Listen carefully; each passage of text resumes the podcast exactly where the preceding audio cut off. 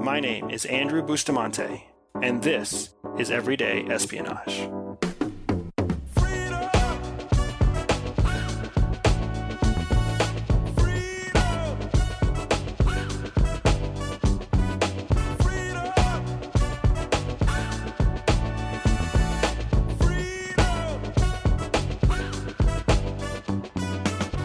I recently held a webinar where I was giving folks on my newsletter list some insight into my summer plans and my everyday life and the business development side.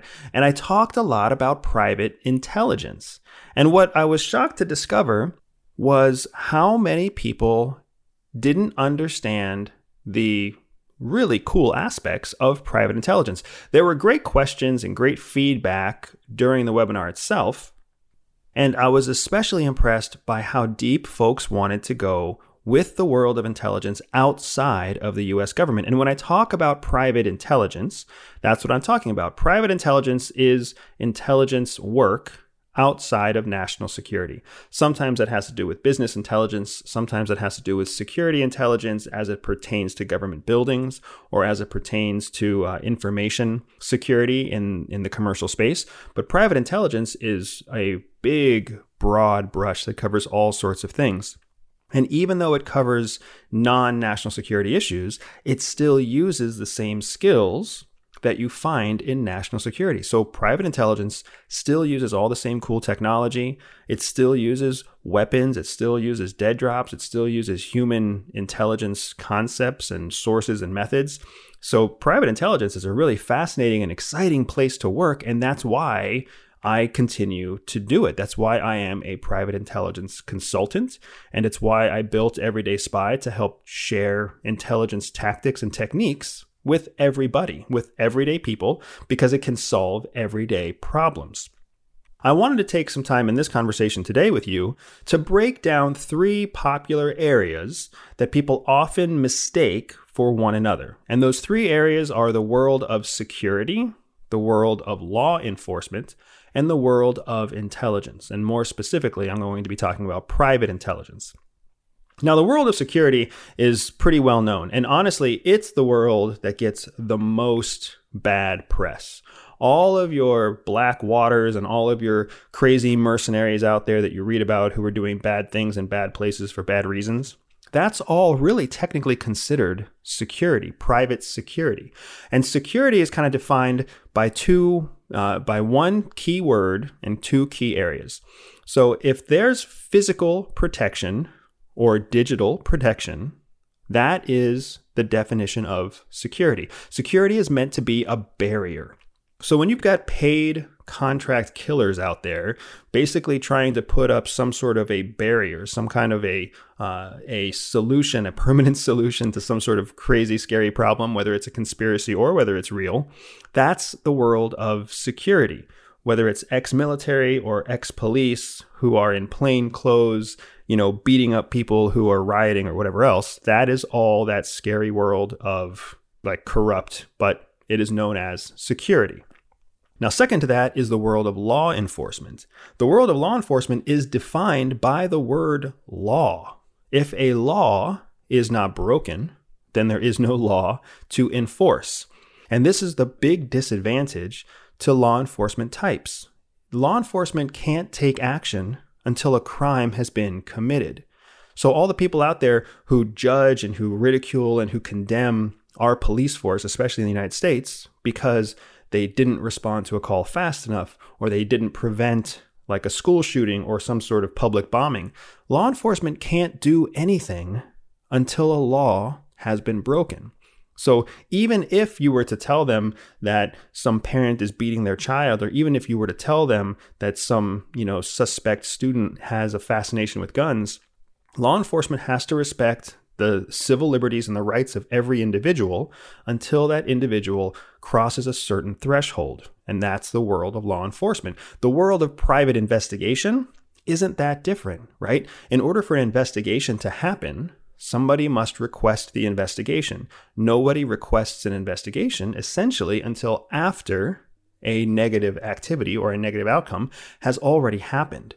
So both law enforcement and private investigation are all reactive. And that that's a very difficult place to be for them because it's hard to take everybody's dissatisfaction, everybody's frustration, even when you're doing an excellent job.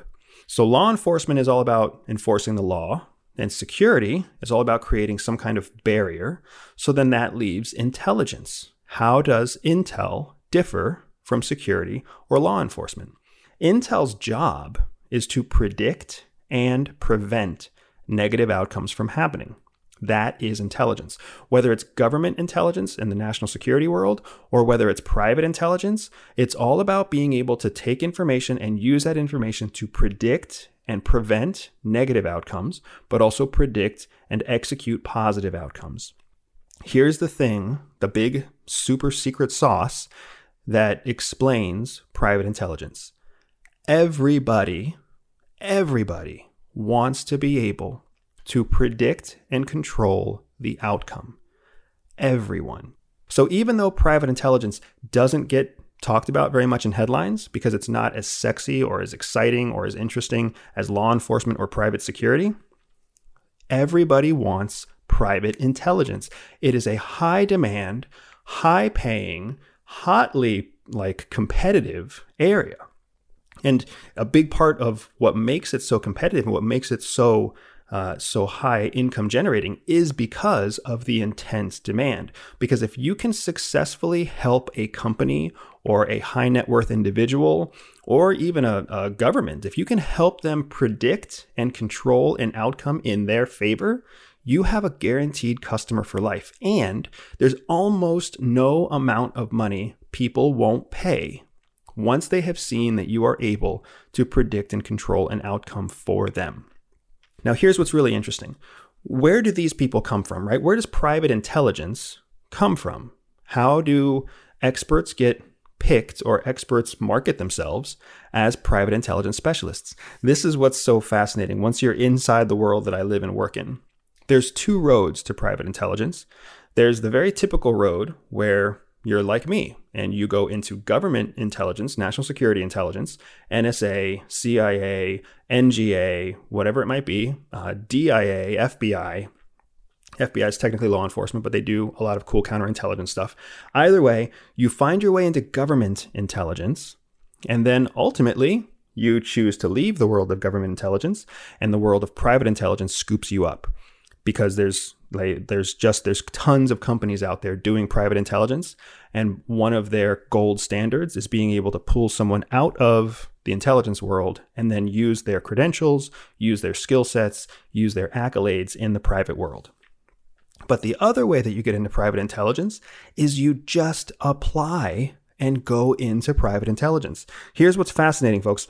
The halls of CIA the halls of DIA, the Defense Intelligence Agency, the halls of NSA, the National Security Agency, are packed with civilian, non government, private intelligence contractors. And they don't look the way you think they would look. These are folks straight out of college. These are folks uh, straight out of a out of one or two years in corporate America.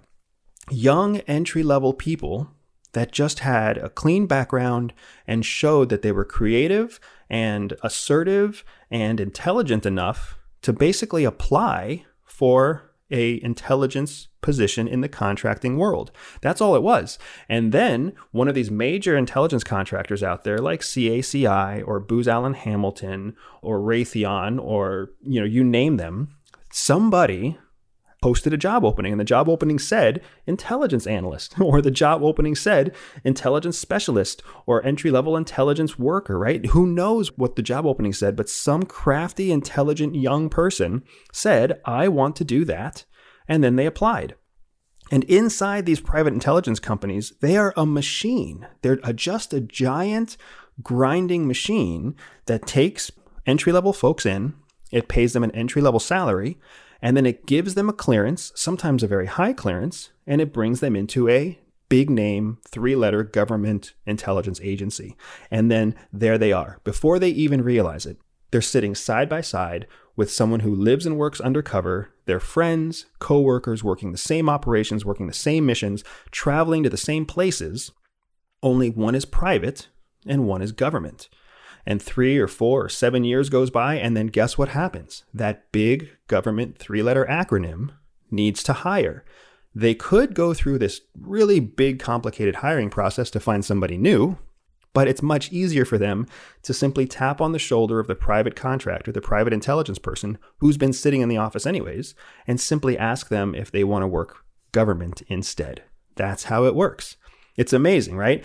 Uh, when you see this talked about in headlines, it's usually negative. People are talking about the government is wasting money on intelligence contractors or intelligence consultants. If you want to use those terms, you'll have a heyday on Google.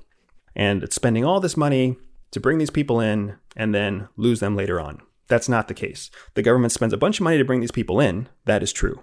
But then that process of working in a government intelligence infrastructure is essentially their two to four to seven year job application, right? And then in the end, the government gets to flip these people. We call it flipping them from green to blue, which is a reference to their badge.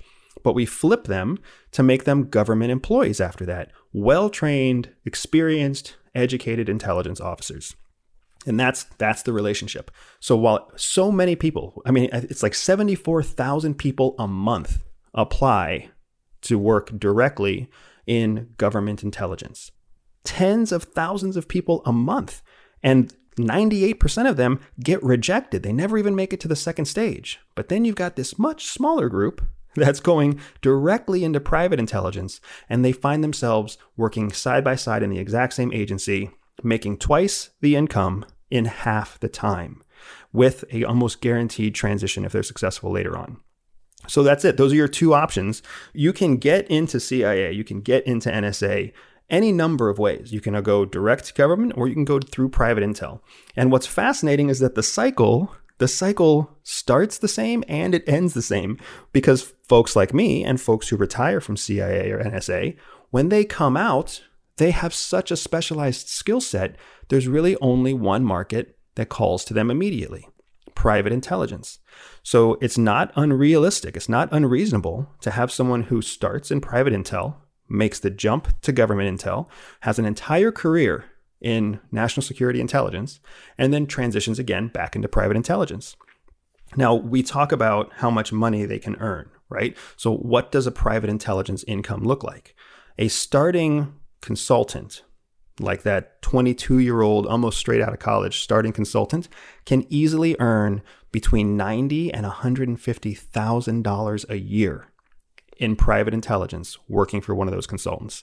Plus, the better they are at their job, the more motivated the company is to keep them in place. So then they start seeing bonuses and they start seeing promotions each year. That's a huge amount of money compared to your starting government salary, which is somewhere between like sixty-five and eighty thousand dollars a year, right? So the two people sitting next to each other with essentially the same background and the same accolades are going to be making tens of thousands of dollars different depending on if they came in private or if they came in government. But that's just the beginning of the career, right? By the time you leave federal government and transition into uh, private intelligence, you're making $600 to $1,000 a day on a contract. And that's just basic intelligence contracts. Some of the stuff that I do nets me more than $10,000 a day because of the project. Whatever the project is, the higher the level of impact that it has to the client, the higher the net value is to the client. So when I get contacted by a multi-million or multi-trillion dollar company that has a very specific intelligence need and they want me to satisfy that need, when I can successfully predict and deliver to them the outcome they want, that is worth an insane amount of money to them. So they have no problem cutting a very healthy check for me oftentimes tens of thousands of dollars. I have yet to break a single six figure contract, but I'm getting closer by the day. That is how private intelligence works. It's all about being able to predict and deliver controlled outcomes. Now, some of you wonder how you even get started in private intel. Do you have to have a resume? Do you have to have certain skills? You don't have to have certain skills, but if you want them, people want you to have them. And one of the most popular ways to start with private intelligence is by having a background in surveillance. And a, a, big reason that I offer a surveillance training course called my Red Team training course is because I want to encourage and and give people, equip people with the skills they need to test and succeed in private intelligence. So if you go to everydayspy.com forward slash red, R-E-D, you'll see exactly what I teach in my Red Team training course. You'll see exactly what surveillance, counter surveillance, and surveillance detection skills you can learn with Everyday Spy, and you can see how the certification works, and you can take that certification to any private intelligence group anywhere in the country, and immediately they're going to understand your value to their organization and your value to national security intelligence, state intelligence, uh, or corporate intelligence. It's as simple as that because the process itself is just as predictable as the product that we're trying to deliver. So if you want a career in intelligence, you can absolutely keep hoping and keep studying and keep dreaming and keep reading about it. There is not a single thing wrong with that, right? 75,000 or more people every month apply on hopes and dreams and what they've read about. But you can also take real specific action right now. You can just go out and apply for a private intelligence job. You can take a certification course like what I offer at everydayspy.com forward slash red. Or you can start networking on LinkedIn or anywhere else to make your way into having contacts with the hiring managers and the talent scouts for any of these major national intelligence or state intelligence commercial organizations. Who are they looking for? This is a question I get all the time. Also, they are looking for people with a finance background. They're looking for people with strong writing skills. They're looking for people with technology backgrounds. They're looking for straight up creative people, people that don't even have to have a college degree. This is what's so interesting about intelligence. There is no single skill that you need to have that they can't teach you. Instead, what they're looking for are people who understand their intrinsic value and are willing to take a risk to try their hand at private intelligence or try their hand at federal intelligence also. But that's what it takes. If you're sitting there, if you're an accountant bored at work, you're the perfect candidate.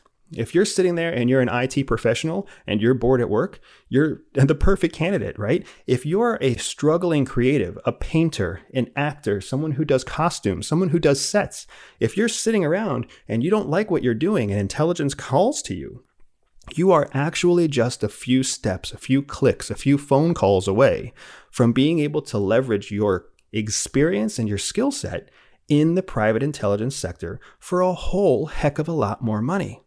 And if you don't want to take the step on your own, if you're not ready to take the step on your own, go and take an interesting and enjoyable training course like what I offer with everydayspy.com, or go to some survival course or go to anywhere you want to go, really. But test yourself and see is this the kind of thing I would want to do? If you want to test yourself with surveillance, go to everydayspy.com forward slash red. If you want to test yourself with survival, go to some survival school. If you want to test yourself with tactical driving or with tactical shooting, I offer courses on that too. There's all sorts of ways you can go see whether or not private intelligence is really something that you want to do because you are a whole lot closer to having success in that world than you think you are. Most people want something. They want to be an intelligence. They want to make more money. They want to have an exciting life. But they fail. The reason that they fail is because they want and they dream and they never take action. I am telling you right now if you take action, you will win where they lose. And that is everyday espionage. Everyday Espionage is dedicated to one thing educating everyday people. I know that not everyone will listen, but those who listen will learn. If you learned something new today, click subscribe, review, and share the podcast with a friend. Find me on social media at Everyday Spy or on my website, everydayspy.com. If you are up for a special challenge, visit everydayspy.com forward slash operations and join me for an authentic spy training mission. And above all else, remember that knowledge is freedom.